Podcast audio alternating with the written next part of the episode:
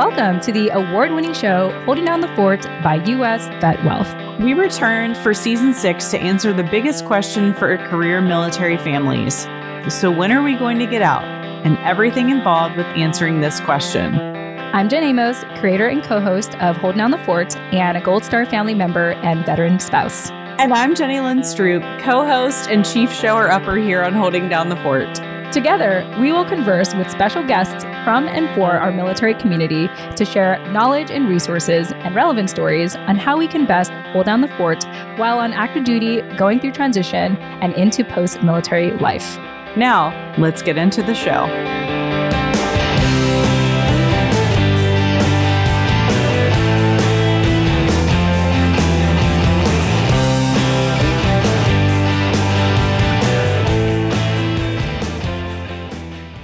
Giving social support has helped increase my mental health and has led to all the success in my life. Quoted by Sergeant Q. Hey everyone, Jen Amos here. Happy to introduce our next guest for today's episode. A little bit about Sergeant Q. Sergeant Q thought that the anxiety, hypervigilance, and nightmares he experienced as a Marine was just combat. Little did he know that his transition to civilian life was only the start of his troubles. After eight years of military service, Sergeant Q suffered from depression, anger, and panic attacks and was diagnosed with PTSD. He nearly ended his own life in the parking lot of a church where he later was redeemed by Jesus Christ, who gave him a new life. Sergeant Q shares his experiences with the VA, becoming homeless, to now becoming an award winning author, successful entrepreneur, and PTSD ambassador. Sergeant Q, it was such a pleasure having you on our show. Thank you again so much for joining us. And of course, before we get into this conversation, I want to thank our sponsor, US Vet Wealth, for supporting our show today. For our service members at the rank of E7, E8, E9, O5, and O6, it's a fact that you've invested decades to earn your military pension. At US Vet Wealth, we ensure that you don't wait another 20 years for your second retirement. We do this by showing you how to privatize, keyword privatize, your military retirement pay. However, you want the next chapter of your life to look like, whether it's getting that supplementary paycheck because you want to work, not because you have to work, to starting a business, or, you know what, taking a break before figuring out your next career or adventure. Privatizing your military pension will give you the ability to decide what autonomy and impact and work life balance looks like for you in post military life. Download our free white papers today titled Navigate Your Retirement Pay and Survivor Benefit Plan Alternatives to learn more. You can find the white papers at our sponsor's website, usvetwealth.com, which is spelled U S V E T W E A L T H.com. Our white papers are available for the following ranks E7, E8, E9, O5, and O6. And once again, they are available for free on our website with no email opt in necessary at usvetwealth.com. With that said, thank you so much for listening, and now enjoy today's interview with Sergeant Q.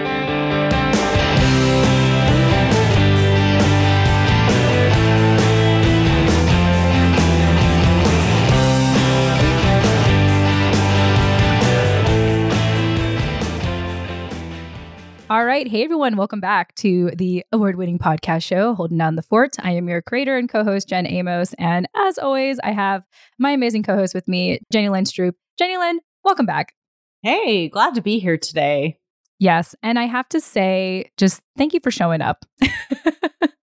You're welcome. I'm happy to show up. That is my official title on the show, as we discussed last week. I'm the official shower upper here. Yeah, no, it's great because it's like, you know, just so our listeners know, Jenny Lynn and I have been talking extensively about, you know, our roles on the show and what we could do differently or what we could do more of. And sometimes it's okay to just say, hey, I'm just going to show up. Like, that's what I'm capable right now. I have so many things going on in my life. I'm just going to show up. And honestly, like, at least for me, that is a lot to ask for and, and, a lot to have just because you know i'm the kind of person what i've come to find in doing podcasting is i love having a co-host because it helps me stay accountable and actually show up and produce these shows. So jenny lynn thank you for showing up for my sake too so that i can actually produce the show. You are very welcome. I'm very happy to be here. Yeah. Awesome. So, Jenny Lynn, great to have you as always. And we are extremely excited because we have an incredible guest on our show. We were talking with him a couple weeks ago before he went traveling, actually. So, without further ado, we are excited to have Sergeant Q join us today. And a little bit about Sergeant Q he is a proud veteran, a speaker, an author of the award winning book, Healing Through Service, which he'll talk a little bit about in our conversation today. He also is a father, a PTSD ambassador, and an entrepreneur. So without further ado, Sergeant Q, welcome to Hold Down the Fort. Hey, well, thank you guys for having me here. I really appreciate it. Thanks for allowing me to use your platform to spread my message of hope and healing to all those listening to your podcast.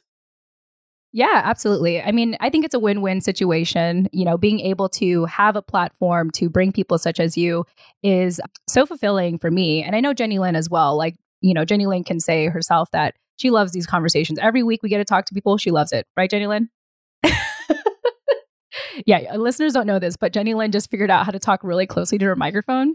And so now she has like the super radio voice and she's just like all about it. I like to think that she's all about it, but in actuality, the listeners, you should probably know that Jenny Lynn doesn't listen to any of our episodes because she doesn't want to listen to her voice. But if you like her voice, make sure you let her know by leaving us a five star written review and saying, Jenny Lynn, I know you don't like hearing your voice, but I like hearing your voice. And I just want to say thank you for expressing your voice and sharing your story on our show. Oh, that's very kind. And yeah, yep, still not going to listen, but I'm glad you guys do. yeah, yeah, for sure. Hey, the reviews say it all. You know, our, our, listeners definitely appreciate having both of us come on the show. But Sergeant Q, really, really happy to have you here. I know we're going to be talking about a couple of topics today. One being about your transition story, talking about mental health, and even the work you do as an entrepreneur. And so I want to start with talking about your transition story because you actually became a Marine right out of high school. And you share the story quite often on how, like, you know, you didn't realize that the real battle you were going to face was not necessarily while you were in service, but after service when you started to experience PTSD. So let's go back to that time, that military time when you were about to transition to the point where you started to experience and acknowledge that you had PTSD. Yeah. So when, when I was in the military, my last year actually was in Iraq. So right before I was discharged, that last year in 2003 2004, I spent downrange in Iraq.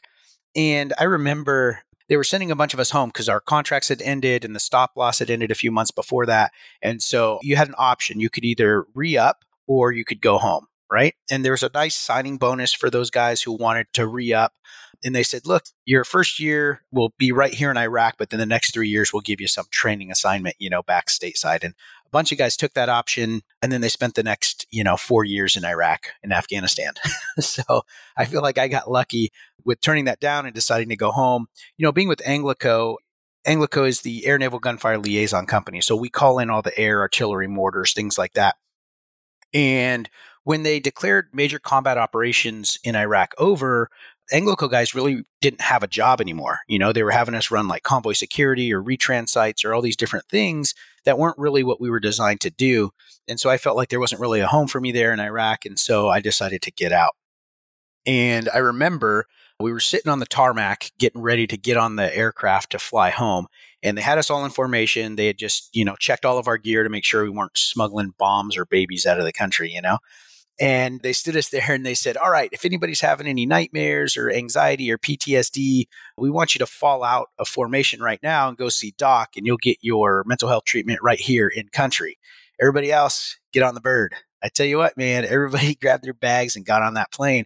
And I knew I was having problems then. I just didn't know what it was. I know now it was anxiety and hypervigilance and nightmares, but at the time it was just combat. So I just figured, like, well, that's you know that's what this is about and when i get out of here you know all that stuff's going to end but it actually didn't it actually got worse for me because now i'm back home but i feel like i am kind of a foreigner in my own country when i came home. I felt like i just didn't fit in like i came from being in combat to my front door in about 48 hours and i just didn't have time to process through that. And it felt like I was walking around on an alien planet. It was so weird to be back in my hometown, walking around and people are going to lunch and driving around on a Sunday afternoon and and I see all these threats, but they're not really threats. They're just threats in my mind because of where I had come from. You know, all these things that would be a threat overseas are just average everyday things, you know, litter on the side of the road, you know, people eyeballing you as you walk by. And, you know, when, you're in a foreign country and somebody's watching you and what you're doing, uh, it's because, you know, they're going to ambush you or set up an ambush or relay information. And, and now it's just people watching you at the mall. That's just what people do. Right. And so all of those things were happening and I couldn't understand them. And I started, my anxiety and PTSD started getting worse. And it almost got into like this OCD component where I was, I was struggling. I'd come home and I couldn't just sit on the couch and relax. I had to clear my whole house. Like I had to check every closet, every door, just like we were trained. And I couldn't stop myself from doing that. It got to the point where I'd get home wow. and I would just sit on the couch and I would say, okay, I'm not going to go check everything. And it felt like I was sitting on a hot coal. Like I was like, okay, I have to do this because it was just so much anxiety inside of me. And I didn't understand what was happening. So I'd clear the house and then I could sit down and relax until I heard a noise or I heard something. Or and I tried getting help with the VA, but honestly, it, it really was no help at all. Because back then, now the VA's changed a lot, but back then, it was really just give you some medication and join this group, and you know that's it. And it was weird because the group of guys that I would join with are these are these old Korean and Vietnam War vets, which are great, but we didn't have that shared experience. It was a little bit different, and the medication side effects were almost worse than than the actual PTSD side effects. And this is what happened to me, and it happened to a lot of guys. I was one of the guys that fell through the cracks in that system because when I came home, I didn't have a PTSD diagnosis, right? Because I went from the battlefield to my front door and I was out. I started going to VA to try and get help. But since I didn't have a PTSD diagnosis, I didn't have disability status, I had to pay out of pocket for all of my treatment. And I thought, well, this is a bunch of BS. I'm not going to pay for this. And so they'd send me a bill every month and I'd be like, I'm not paying that, right? Well, that was great until the end of the year came around and they took my income tax to pay for my mental health treatment. And oh my God. that really set me up for failure. Because of that, you know, I was depending on that money. I'm living paycheck to paycheck, trying to get by, can't hold down a steady job. So I'm depending on that money to come in. And when it didn't come in, that was the catalyst for me becoming homeless when I came back from Iraq was the VA taking that money from me. And so I, I don't have a whole lot of love for the VA healthcare system. Like I said, I know it's changed a lot now, but that's something that I've had to deal with. And I still actually deal with components of that, even still today, you know, where it's been almost 19 years since I eh, went through that process.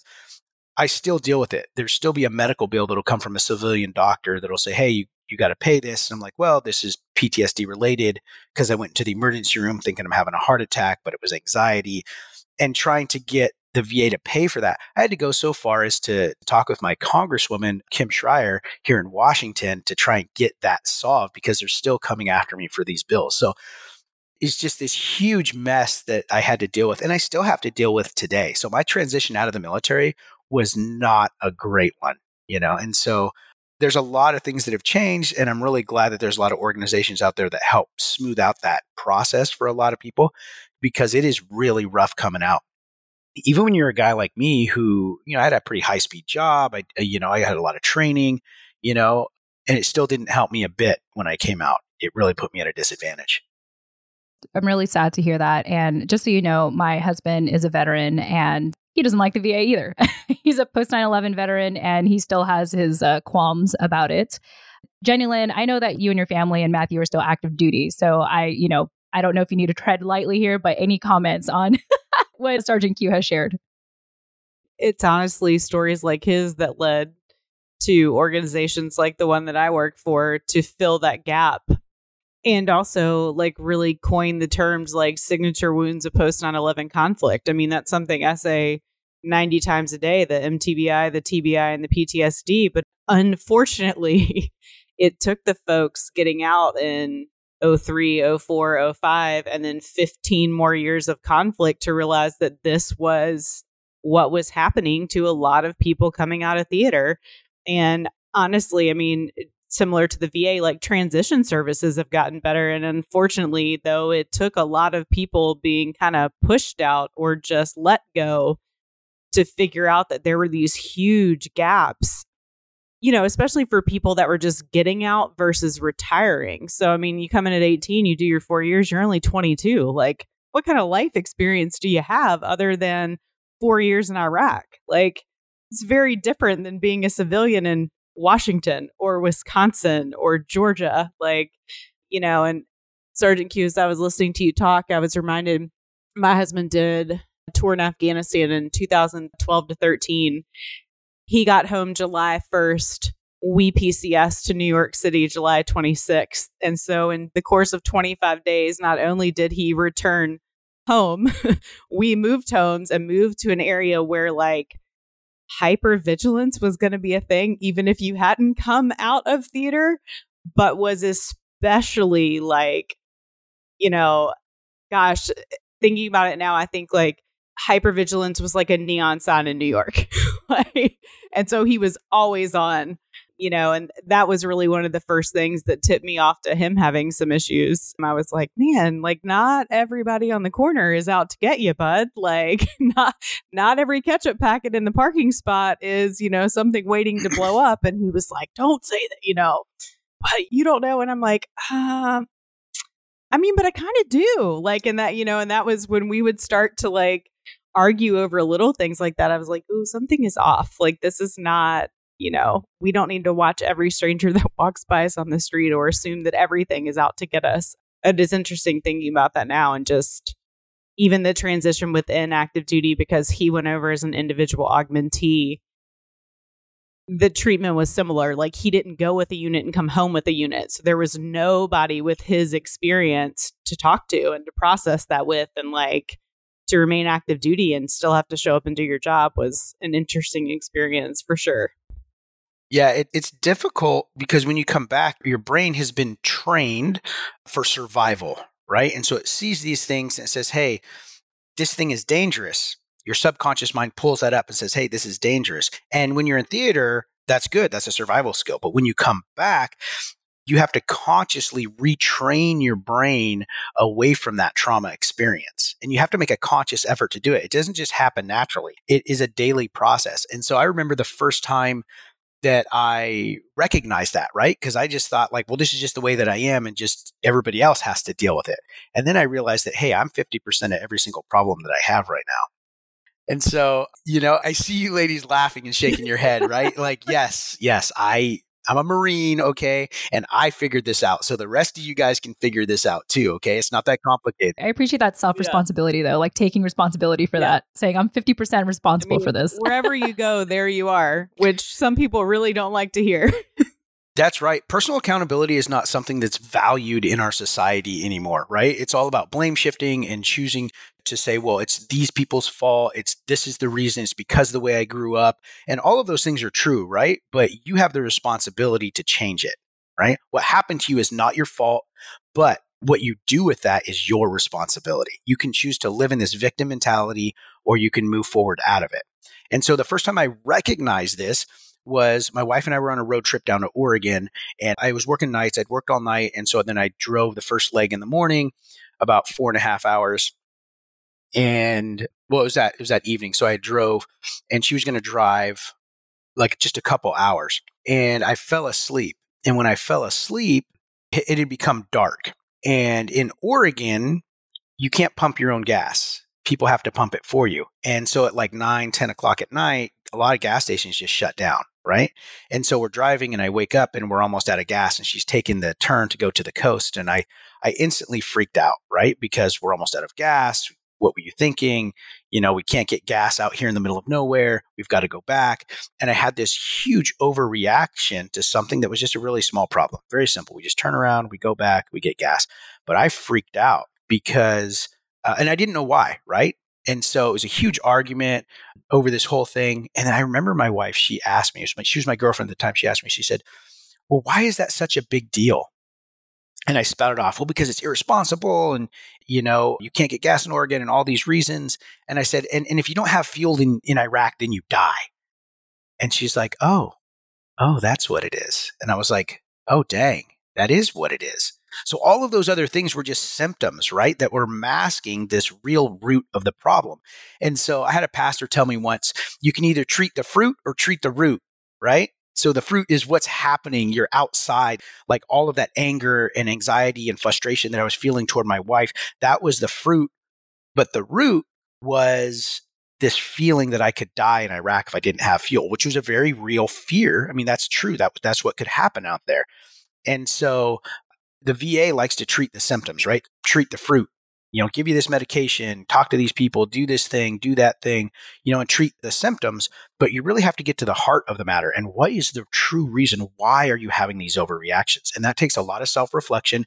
That takes a lot of work to, to realize, like, okay, I'm the problem so how do I make these changes? And that was the first aha moment that I had where I said, okay, I need to figure out what's going on in my brain and how do I fix it? I figured that my brain was malfunctioning, like a weapon system, right? It's malfunctioning. And if I could do some remediate action drills, figure break it down, figure out where it's malfunctioning, fix it, then I can get back in the fight. And so that's what I started doing with my brain. I started reading all these medical journals about how the brain operates, reading all these case studies, reading scripture, and I was able to develop this plan for myself just to overcome trauma just for myself. I never thought I'd be helping everybody else. I never thought I would write a book or have an award winning nonprofit. I was really just trying to help myself do better and be better in my relationships and, and with my business. I really like that story of the gas station and like, oh my gosh, like if we have no gas, we're going to die. You know, it, it, gets me to think about like instances where like for example like after having lost my dad when he served like finances were a big strain in our family. And so it's interesting being with my husband today who is a financial expert and we run a financial firm for military families. And and it's interesting whenever like okay this is like kind of off topic but not really. We have a cat. We have a new cat and we recently, so Jenny Lynn knows this. I was talking all about this offline. And we just recently paid a bunch of vet bills just to get it neutered and all these things. And and even though like you know, we're not struggling, but still, if I feel like I'm spending unnecessary money, like if I'm spending on things that feel so unnecessary, it actually freaks me out because I it goes back to like what my mom had struggled with after, you know, we lost dad and she was, you know, a gold star wife and having to like struggle financially raising three kids under 11 and so i have to explain this to scott my husband and say and he's like what's what's the big deal? And i say well you have to understand i grew up with a single parent.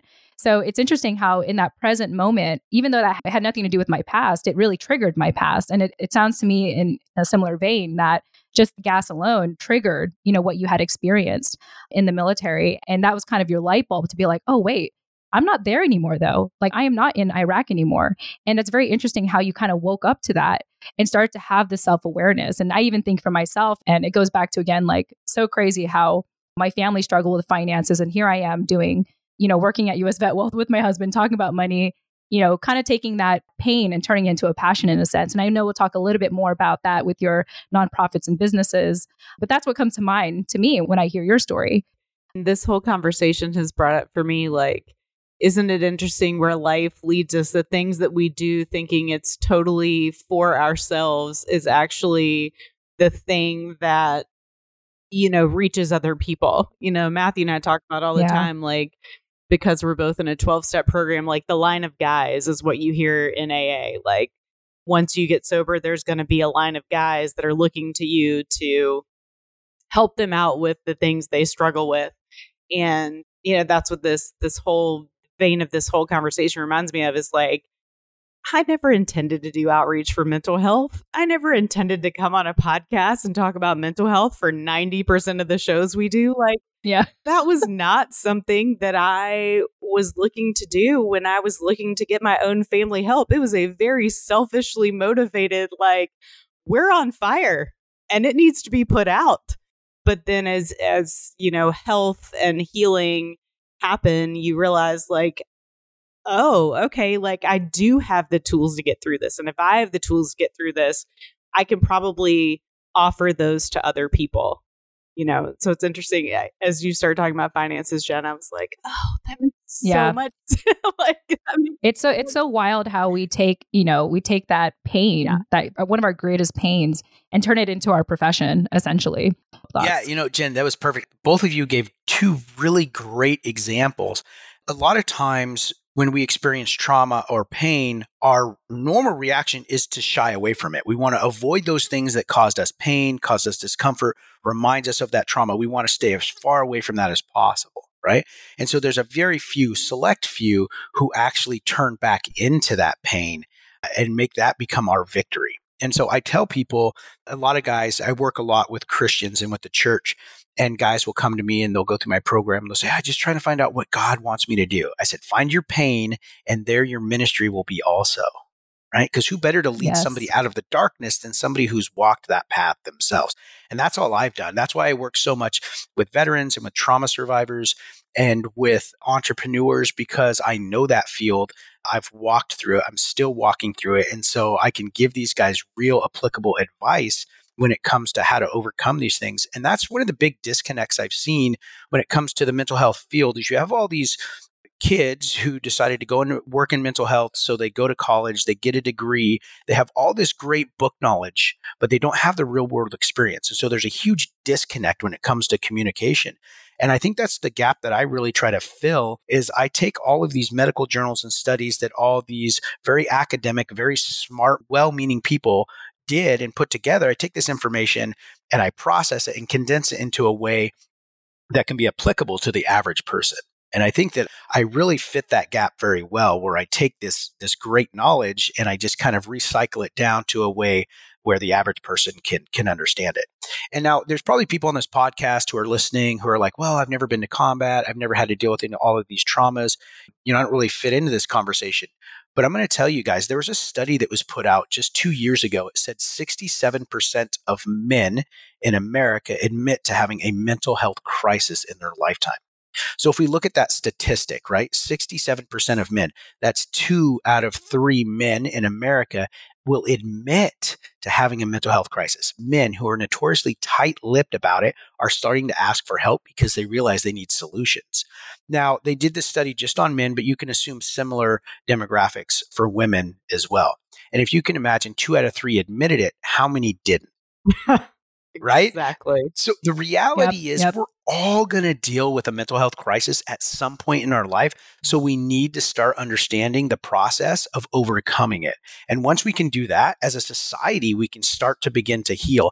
Because now, as I learn these things and I watch on the news and I see these things happening where people have these freak out moments, these perfect example, right, was Will Smith last night, right? Or Sunday night, right? Oh boy. Right? Where yeah. he went out and, and he had this complete overreaction to a joke. Right. And so people look at the fruit of that and people are split both sides. Some people see him as a hero, other people see him as a villain. And it doesn't matter where you set on that, what you think he did was right or wrong. You have to realize that he was going through a mental health crisis in that moment. He felt like his family was being attacked. And instead of being able to process through that moment and, and have a rational decision, he had an emotional response. And he even said that in his apology. He had an emotional response. That's exactly what happened. Something triggered something in his brain that caused him to have an overreaction. And he acted on that. He lacked impulse control. So it's really unique when people are going through a mental health crisis, part of their brain shuts down, right? And this is PTSD, anxiety, and suicidal ideations. Part of the brain shuts down, which is their cognitive processing.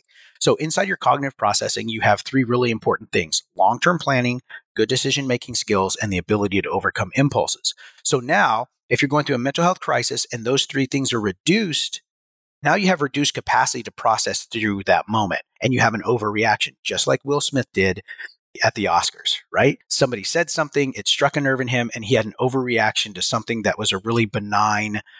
And that happens to all of us at some point in our lives. We lack that impulse control. And so, like I said, learning these skills, learning how to process through these moments in time are incredibly valuable because here's a guy who's at the pinnacle of his career and he had this thing that's going to haunt him forever. Whether you think it's good, bad, or indifferent, that is going to be a mark on his career forever now, right? It was always the fresh prince, right? Like the nice guy. He didn't have an unkind word for anybody. And now his whole career has got this black mark kind of on it, like this check, like, oh yeah, remember that one time? So that he's going to have to do a lot of work to overcome that. And so we all experience that in our own lives and in our own relationships. Think about how many relationships that we've damaged because we've had an overreaction to something because it touched a trigger in our brain over trauma.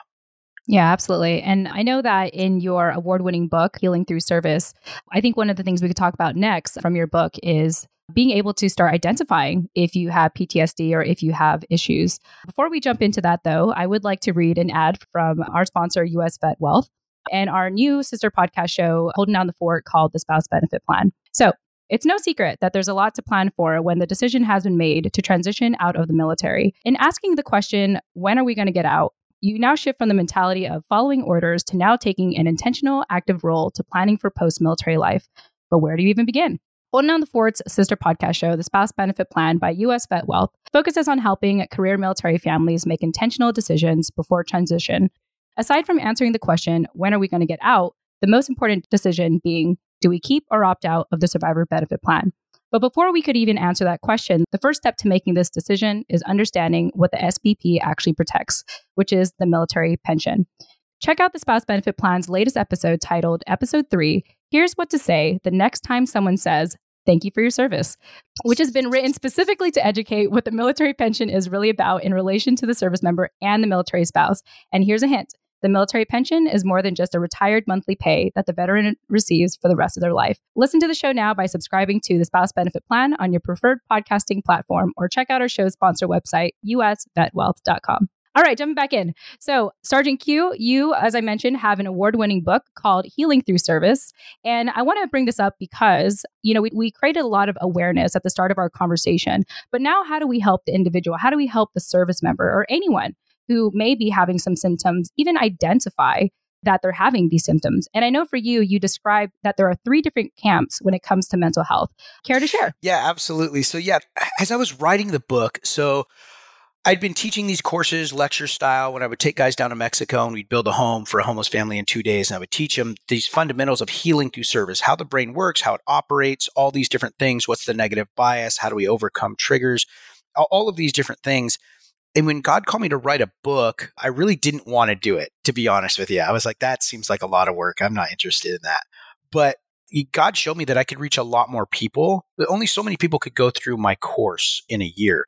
But if I could publish this book and write it in such a way that took people as a step by step process through the same program that I'm using with veterans, that I could reach a lot more people. And it's been really cool to see all the different people that are gaining help and insight from this book. One of the really cool demographics is women who've been victims of domestic abuse or sex trafficking. It's a demographic that I had no idea that I would ever be able to reach, but they're actually gaining a lot of value from this process and understanding why they react the way they do and how this trauma affects them long term. So I get done writing the whole book and I submit it to my editor for publishing. And she goes through the whole thing and she says, You know, Aaron, I've been praying a lot about this.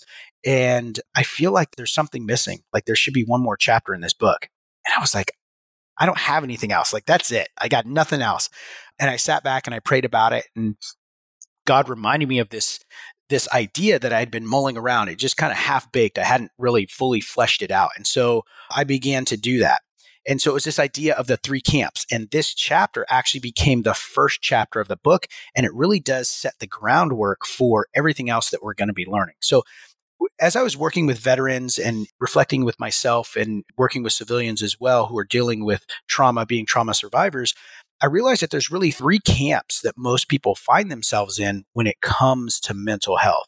And so the three camps are the on the far left, it's a minority camp and it's the victim mentality, right? Where it's people who are just a constant victim of their circumstances. They're perpetual victim. They got fired because their boss doesn't like them because they know more than their boss. This relationship ended because of this person, right? We know people like that in our lives who never take any personal accountability, personal responsibility for what's happened to them. And they just continue to perpetuate that it's everyone else's fault. And I know this camp because I lived in it for a long time when I came back from Iraq and the VA wasn't helping me. And I felt like the world owed me something because I had gone off and fought for my country and I came home and now I can't get a job and I'm homeless and divorced. And so all of these things, I was blaming everybody else. So I lived in that camp. Now, on the far right side, you have another camp, which I call the denier camp. And this is a minority camp as well. The denier camp are people, and we know people like this too, right? Who don't think that, that people with a mental health condition are just faking it or they just need to try harder or they should just get over it. And what I hear sometimes from uh, in the in the Christian arena is like, well, if you just prayed more, you know, then it would work, you know, then you'd be okay. And every time I hear that, I go up to that individual. I pull them aside. I used to embarrass them. I don't do that anymore. I've grown. Okay. But I pull them aside and I say, hey, man, you know, I know you're well meaning, you know, and yes, prayer absolutely works. But you see that guy over there in the wheelchair, he's double amputee. Would you go to him and say, Hey, brother, you know what? If you just prayed more, you'd get up and walk. I mean, can God heal him? Absolutely. But is it likely that that's going to happen? Probably not. And I explained to them how a mental wound and a physical wound are the same, right? That people need space and grace to heal. And I try and change their mindset. So that's the denier camp. And I lived in that camp too. You know, when I was in the Marine Corps and I was in Anglico before I went and deployed to Iraq. And even when I came back, I thought, like, I'm no war hero. I don't have all these medals. I don't have you know, this great exemplary military career where I've done all these courageous things. Like I don't deserve to have PTSD like that. That can't be me. This is reserved for guys that have done multiple tours and are true heroes. And so I denied for a long time that I was part of uh, dealing with PTSD and mental health. And so those are two minority camps, you know, on the left and on the right. But the majority of us, we live in the middle which is what I call the silent majority. And the silent majority are doctors and lawyers and police officers, firefighters, veterans, moms, dads. We've all experienced some sort of trauma in our life, but we're surviving. And a lot of us are actually thriving, but we're too afraid to say anything about our mental health because we're afraid of the people on the right, the deniers, painting us as the people on the left the victim mentality. So we say, stay quiet. We don't say nothing about it because we don't want people to judge us. And so here's what happens. If the silent majority, we are the ones who can change the conversation, just like we're doing right now. We're bringing this to light. We're having this conversation. If we can talk about this, it changes the conversation for everybody. Because when people look at somebody like me, who I employ over 110 people here in the Pacific Northwest with my business, I have an award winning nonprofit. I'm an author, a speaker. I travel four or five times internationally teaching this stuff every single year. I have a technology startup that I just created. And when I say, you know, I struggle with mental health, that there's days where it's hard for me to get out of bed, or when I'm having an anxiety attack, I have to crawl under my desk and try and fall asleep so I can reset my brain body connection so I can continue on with the rest of my day. It changes what people think about mental health. So for the people on the left in the victim mentality, it gives them hope that they can do better and be better. And for the people on the right, the denier camp, it changes what they think mental health looks like. When they look at a guy like me and say, but you're so successful, you struggle with mental health, it changes what their idea of mental health looks like. But the biggest thing that it does is it empowers the silent majority to come forward and say, Hey, I'm struggling too and it gives them an opportunity to have these conversations. So I have a YouTube channel and I even have a TikTok where I talk about these different mental health components. So that way it helps people start the conversation in their own lives, in their own friend groups. When I talk about these different mental health conditions, it gives them talking points for with, when they're with their friends and family, or it helps them recognize some of these things in their, in themselves or in their friends and family to start that conversation around mental health. Because if we can empower the silent majority to stand up and say, Hey, I struggle with mental health, then we can all walk out of the darkness together. Ooh, mic drop. I no, thank you, Sergeant Q. I'm I'm I feel like I have so much to say. I do have a lot to say, but I, I imagine. I mean, I'll admit I've definitely been in all three of those camps at one stage or another in my life, and you know, it is people like you, Sergeant Q, where I would look at, let's say, on the surface, and would never expect someone like you to talk openly about mental health. And so I think that is powerful when you have people who, you know, let's say you look up to and you think they're incredible and they're kind of almost your hero to actually open up candidly and say, I need help and actually get it and even talk about it, to tell the tale of what it looks like when you make it to the other side because you got help.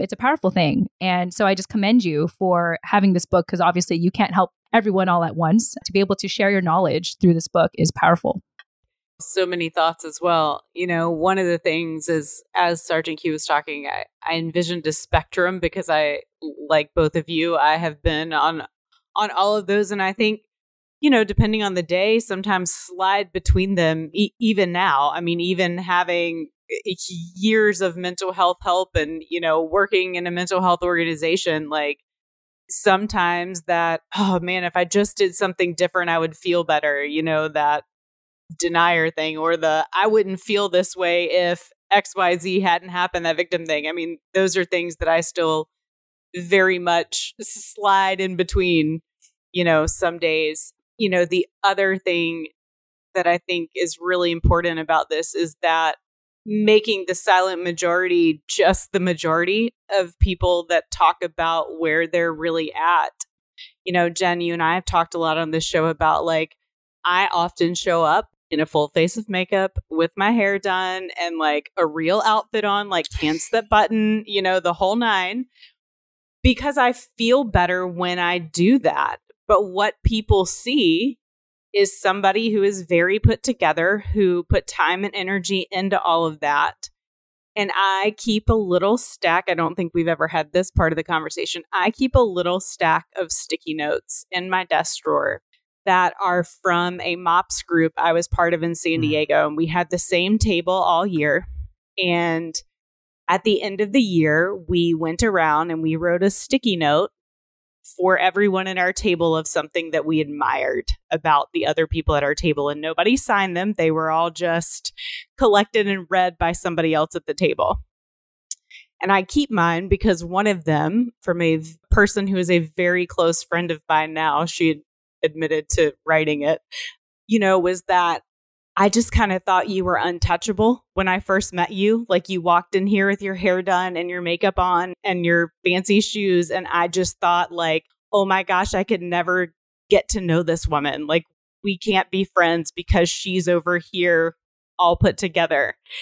And then the note, I mean, kind of funnily then says like but now i know the real you and you're absolutely approachable and things and you know i mean it's been a good laugh but like that sentiment i keep that in my desk drawer on the days that i feel like do i really want to keep doing this? Like talking about mental health every day is is sometimes very hard and requires a lot of mental effort and i think about do I want people to only know that I do my hair and makeup every day? No. I want them to know that I do this because I've been able to get help and because this helps me feel better. And by continuing to talk and share my own story, my family's story, like bring other people to help. So yeah. By the way, I have to commend you for the times that we hang out nowadays. You don't wear makeup. I'm so proud of you. Even on this call, like I just, I remember when we first started, like you always had a full face of makeup and it was amazing. I was like, oh my gosh, like I like I you know I have eczema, so I can only wear makeup. Like somebody and, and anyone can try to sell makeup to me and say, oh, that's good for eczema. I'm like, I don't believe you, okay? Because my skin like easily breaks out. I don't believe it. But I've just learned to embrace just having clear skin. I'm like, if I have clear skin, I'm fine. But anyway, I just love how, you know, you openly share that because people need to know like you can't judge a book by its cover, mm-hmm. right? And I just appreciate you sharing that. And again, all of us are coming here today admitting that we're human and I think that is the hard part of, being in the military community. There's that stoicism, as we always mm. talk about, you know, having that stiff upper lip or acting like, oh, because I volunteered to serve or I married someone who volunteered to serve, I have to put up with all of this. And the truth is, no, you don't. Like you, you. I mean, yes, you have to put up with it, but you also have to work through it. You have to work through that your, you know, your mental health. And it's like you know, you have to take care of your mental health as often as you take care of your physical health, as often as you take a shower, as often as you drink water, you know, all these things. And so to openly talk about this, and I think all of us coming together to talk about it, I think it's wonderful. And I'm really just proud of us for, you know, being part of this conversation. So with that being said, I do want to shift gears here and, you know, talk about actually, I was thinking earlier, Sergeant Q, when you were talking about like what your ministry is, it got me to think like, oh, it's like he turned his mess into his ministry. you know how they say you turn your mess into your message? It's like you turn your mess into your ministry. And so, you know, Sergeant Q, you have done some incredible work incorporating, you know, your desire to create more awareness about PTSD and getting help around it through the work that you do today. So tell us a little bit about your business endeavors as well as your nonprofit to help, you know, even other veterans embrace accepting the fact that they need mental health services and mental health help. Yeah, absolutely.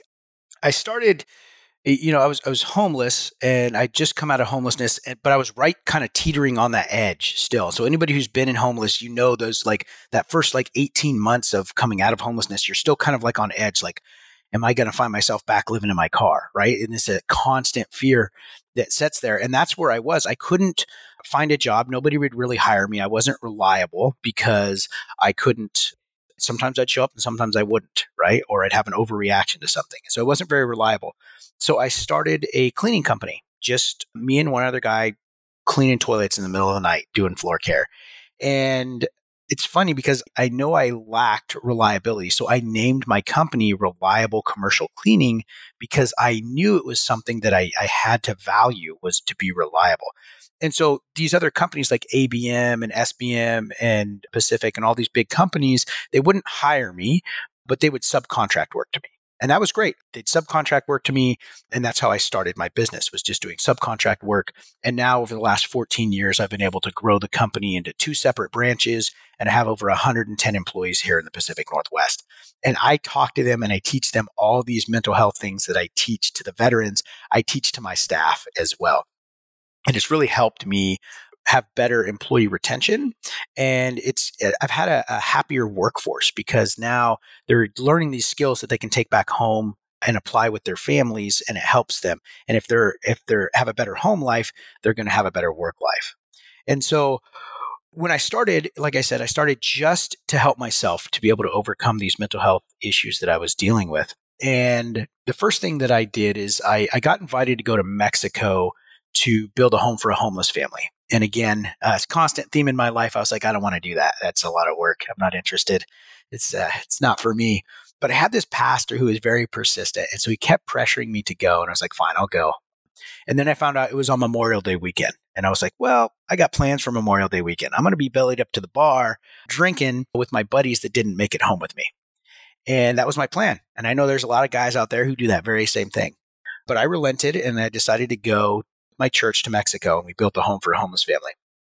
And when I was there, something incredible happened. I felt something in my heart that I hadn't felt in years. I felt joy and I actually I was crying but not out of sadness but out of joy and that had never happened to me before. And so I was like what is this? I don't know what this is but I need more of it. So I went back to my church and I said, "Hey, I want to go on more of these trips." They said, "Well, we only do one a year." I was like, "Well, that's not enough for me." And so they helped me get connected to these other organizations where I would do three or four of these trips every single year, going to Haiti, Honduras, building churches, schools, and orphanages all over the world. And it was helping me. I was like, wow, this is incredible. I feel better when I'm on mission. But then I would come home and I would start to burn in, right? Like, life would kind of come back and the anxiety would come back. And so what I learned was I needed to not just go overseas and serve, but I needed to serve in my community as well. So I started volunteering with my church, volunteering with homeless outreach, volunteering with youth ministry. Every opportunity I could get, I would serve somewhere in the community. And it really helped me increase my mental health. And since I've started this six years ago, the Lord called me to lead other veterans to find the same healing that I did. And again, I didn't want to do it because it's a lot of work, right?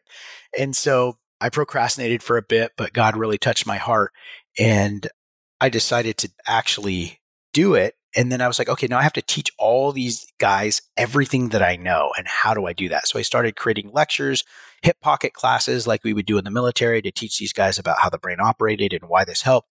And I really had to start digging into that. And what I found in this medical journal was fascinating was that when you're giving social support to somebody, it increases your mental health. And you can look up I love that. Yeah, you can look up all kinds of studies about this. They're all over the place. Just look up, you know, social support increases mental health, and you'll find tons of studies. The very first study that I read was called the Mother Teresa effect, where they just had students watch Mother Teresa do good works for 90 minutes on a video. And they took a saliva swab and they checked their mental health chemicals. And just by watching her do good works, it increased their mental health just by watching it. And for about 90 minutes after, those chemicals kept propagating inside their brain just as they were thinking about Mother Teresa and what she did.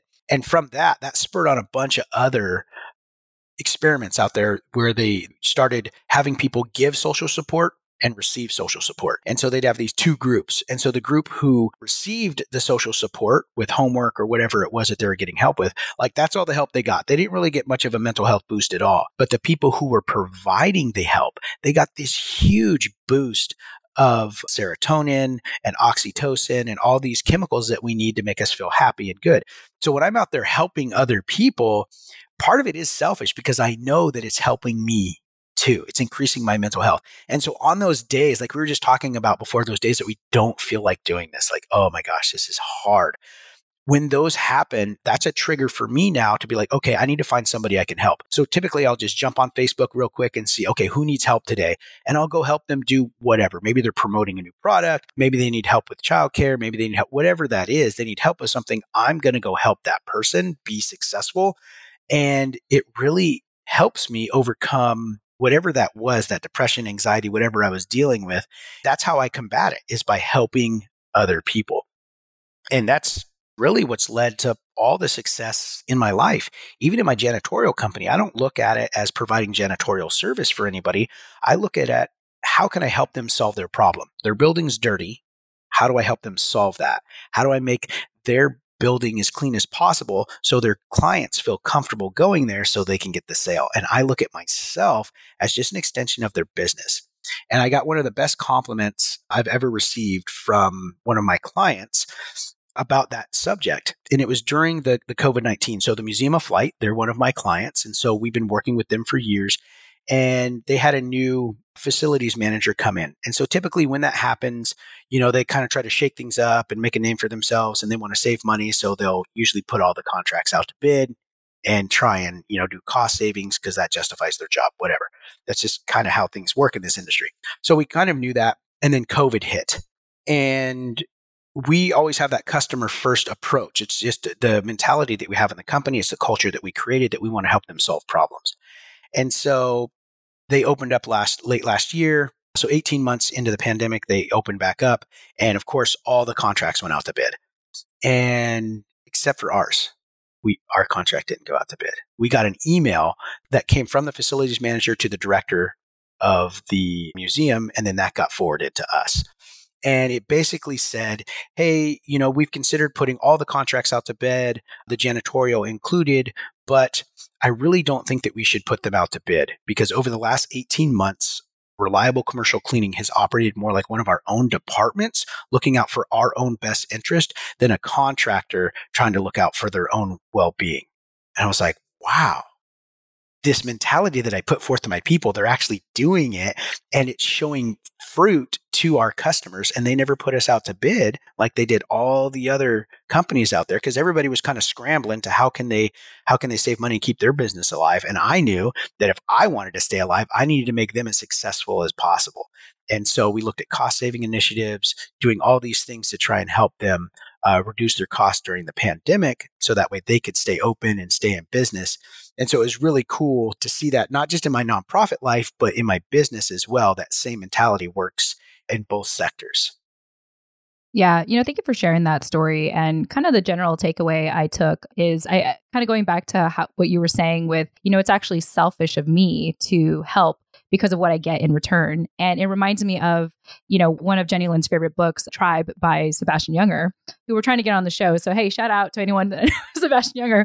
Anyway, you know, he talks about like my general take from that book is that, you know, part of good mental health is feeling needed and contributing. And part of the reason why veterans suffer in post military life is they no longer feel needed. They no longer feel like they can contribute to something. And so I just really love, you know, where your story started from, you know, started from being homeless to wanting to just help and to serve and to feel needed and then helping other people, you know, feel the same way and do the same thing and taking those philosophies. And here you are during COVID, you know, still having been successful. And so I like how you say social support increases mental health. I went ahead and wrote that down for myself and just a very powerful story and a powerful lesson to share. Uh, that story really illustrated something I heard when we were talking about, you know, the three camps of mental health and that do I deserve to have PTSD because I'm not you know, fill in the blank. I'm not from the SOF community. I didn't serve more than four years. Mm-hmm. I, you know, what have you. And I think the power of that people first mentality is it's also come as you are. Like you deserve to be with other people. Full stop. Like you deserve to be in a group and be well cared for and appreciated and loved and the more that you feel those things, sure, like that study showed, like you getting help from somebody doesn't feel half as good as you giving help, but you have to fill up that bucket first before you're then able to be the bucket filler. Shout out to that book as well. We read that a lot at my house. the bucket filling book. But you know that that whole concept of like deserving, you know, is really hard. I have noticed is really difficult for folks who come from a military and veteran background because you're so used to being of service. Like your whole career, I mean, Right. since the 70s has been voluntary, that that deserving piece often gets lost. And so, you know, when you put people first, I think it, you know, it does a lot for them and in turn will do a lot more for the, for the community. And I, you know, I mean your your story about the museum speaks volumes like your people continued to show up and that made that company feel good which in turn kept your contract which in turn will, you know, go out into the community as, you know, you guys are reliable. you know, and of service. And I really respect that reframe that you did, Sergeant Q, with your company. You're like, even though people thought I was unreliable, even though people thought I was unreliable, and even I thought I was unreliable, I decided to name my company Reliable. so it's like you spoke it into existence. And I definitely commend you for that. As we start to wrap up here, Sergeant Q, obviously you have so many things to share, and I'll even include it in the show notes of what your a lot of the initiatives you have. But before we get going, is there anything else, any other initiative, particularly the Operation Pop Smoke, that you would like to talk about before we go? Yeah, everything that I've been working on, you know, I've uh, with my business, and then I do this small business development group, and then working with the veterans with Operation Restore Hope, where we go and build infrastructure in third world countries. And now I go and I teach this class to colleges and to churches where they can use it in their church as a small group. I've taken all of that stuff that I've learned, and I was still struggling to help guys who were in a mental health crisis. And we talked about this earlier, right? Where people who are in a mental health crisis, part of their brain shuts down. I was a communication specialist when I was in Anglico. So my job was to be able to get good communications back and forth.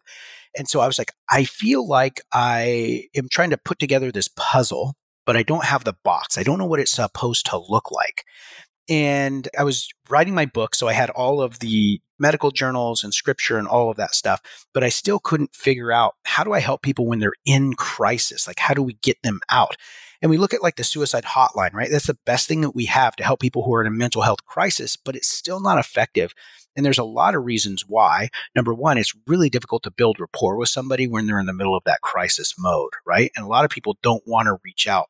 And another part is the brain is malfunctioning. So sometimes remembering what that number is, your brain can't figure it out. So that's why they've recently changed it to just a mm-hmm. three digit number now instead of the long 1 800 number that it is, because they realize this too.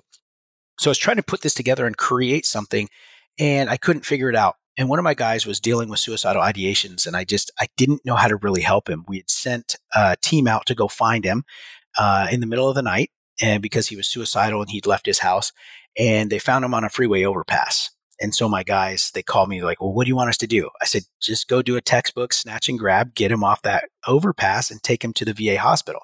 And so that's exactly what they did. They rolled up on him hard and fast, jumped out, put him in the vehicle and took him to the hospital. And he got treatment and he's doing great now. We got him into some alcohol treatment. He's doing fantastic. But I was like, how do I help these guys in the moment? And I didn't know how to do it. So I just prayed about it. I said, God, I don't know what I'm doing here. I'm I'm failing. Even with the success that I'm having, I still don't know how to help these guys when they're in a in crisis. The next morning, I woke up and I literally had these visions in my head. And so I just sketched them out on a notebook and I sent them to a buddy of mine who runs a nonprofit film studio. I said, Hey, we need to shoot a video of this. And he's like, Oh, you made me a storyboard. This is great. What is this for? I'm like, I don't know what a storyboard is, but okay, we need to shoot this. And so we did. We did this three minute PSA, and you can find it on YouTube. It's called Operation Pop Smoke. And we did it as a Kickstarter campaign to try and raise some money to be able to build this app for veterans. And when I saw that video for the first time, even when I was building it and we were shooting it, I didn't truly understand what I was actually building. It wasn't until I was sitting in a room with the director and we were watching the final product and I was like, "Oh my gosh, I see every component that needs to be in an app, a mobile app." Guys have a phone on everybody has a phone on them, right? It doesn't even matter. I could be in the middle of the Cambodian jungle. Everybody's got an iPhone. Like it just that's just how our society is now. And so I created basically it's an app that helps people when they're struggling with a mental health crisis. And it's a very simple concept and it goes back to a lot of research that we've done. Number one, the Department of the Army did a 40 year long study to determine why the military was so formidable on the battlefield. And they narrowed it down to one element, which is the squad. Because we fight in squads, we're more successful because every member of the squad values the squad over themselves. So they fight harder and longer to stay alive because they don't want to let the squad down. And on the opposite side of that, every member of that squad knows that if they get injured or pinned down, that their squad is coming to get them because we're never going to leave a man behind. So when I built this app, I built it as a squad based app. So a lot of mental health out there are just you interacting with technology. You're very isolated. You interacting with technology, or it's like a list of resources, or here's some meditation that you can do. All those things are great, but you're lacking that human connection. And so we already know that giving and receiving social support helps your mental health. So you download the app and you have three friends download it. So now you have a group of four and you give and receive social support. So if you're struggling with mental health, you don't have to think about who am I going to call, what am I going to say. You simply push one single button on the app and it sends an alert out to your friends. Just like an Amber Alert, it pops up on their phone and they select it and it takes them into a chat feature. Now they're instantly chatting with that individual who's in distress. Now, it's really cool because if you're the person who initiated that signal, remember your brain is malfunctioning. We need to get you back into reality because you're stuck in a subconscious state. So we start a grounding technique. So when you initiate that signal to ask for help, it starts a cognitive reconditioning program, which is just a grounding technique that's been widely used in the mental health arena for decades. And it starts that process to help bring your cognitive thought process back online so you can have rational decision making skills. So when that takes about 15 seconds and then you're chatting with your team, but let's say if you're a team member and that person doesn't answer up or they're saying something that that may be concerning, a lot of times we're trying to scramble to figure out where is this person, how can we find them? Well, when you push that button on the app, it turns on your GPS locator. And now your friends and family can navigate directly to your position. And that's why we called it Operation Pop Smoke. Because on the battlefield, I would use smoke to signal the helicopter to come in to pick up our dead and wounded. I would pop smoke and throw it on the battlefield, and they would know right where to come to pick us up. And so that's why we named it Operation Pop Smoke. And now it has developed beyond that. There's a hospital system out of North Carolina who has took us on and we've changed the name to Q Actual because we can actually quantify your mental health now because we have other tools in there that help you track your mental health every single day. You do a daily wellness check and at the end of the week you get a printout of your daily, weekly and monthly mental health. And if you're being seen by a mental health professional, you can share that data with them to help a more have a more targeted approach to your time that you're working with your mental health counselor. So it just finished its medical trials with a 100% success rate for preventing suicide. And we were over 90% successful at preventing readmittance into the hospital for suicidal ideations. So it's fantastic. I'm super excited. And I just joined the LBAN program out of Stanford. They're going to help me scale this business and get it into every emergency room across the nation this year. Sergeant Q, I just am in admiration of how you've taken your military experience and PTSD experience into your business endeavors and nonprofit endeavors and you know even now to doing operation pop smoke. So just kudos to you. You get all the applause. And i'm just so grateful to have spent this time to speak with you today. Jenny lynn any thoughts? Same. Ditto. Like i i am so grateful for the work that you put out in the world and continue to put out in the world. And I am really excited to watch the growth of Pop Smoke and Q Actual. I do, I am pretty, I do really like the Pop Smoke name better. Like, I mean, it's very catchy. Like, you're not going to forget that it's there. also, understand how that translates in the civilian world. Got it. But yeah, you know, I, I'm just, I'm excited to watch these things grow and do good work. Yeah, Awesome. Yeah.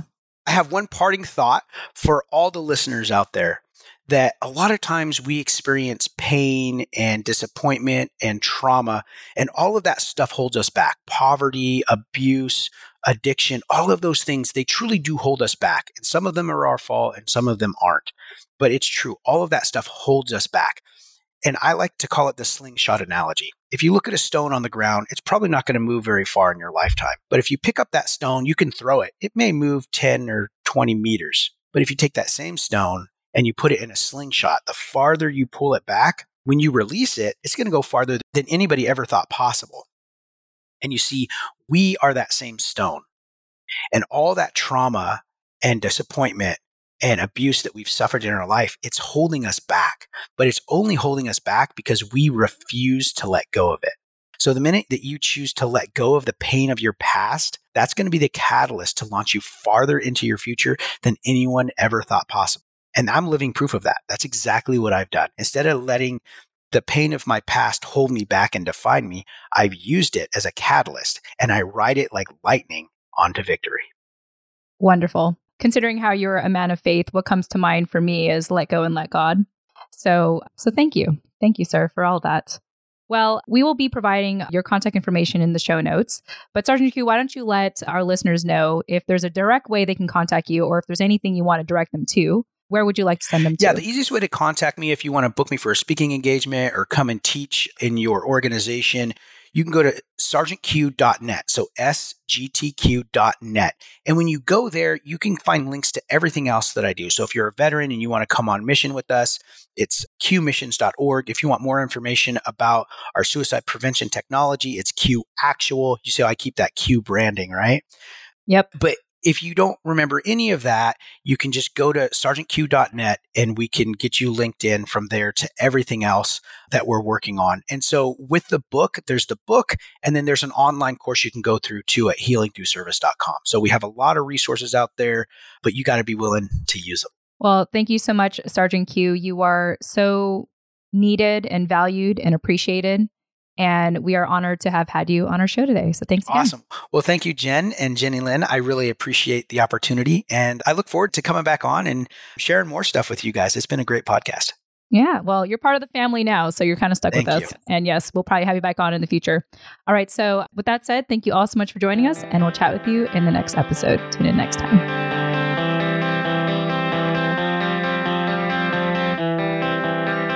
Hey, thanks again for joining us at Holding Down the Fort by US Vet Wealth. Once again, I am your co host, Jen Amos. And I'm Jenny Lynn Stroop. Thank you so much for listening to our show. If you've gotten a lot out of our conversation today, be sure to leave us a five star rating review on Apple Podcast or Podchaser. Or you can leave us a kind LinkedIn recommendation on our LinkedIn profiles. Learn more about Holding Down the Fort by visiting holdingdownthefortpodcast.com. And there you'll also be able to find us on social media and how to contact us directly. Thank you all so much for joining us. Until next time.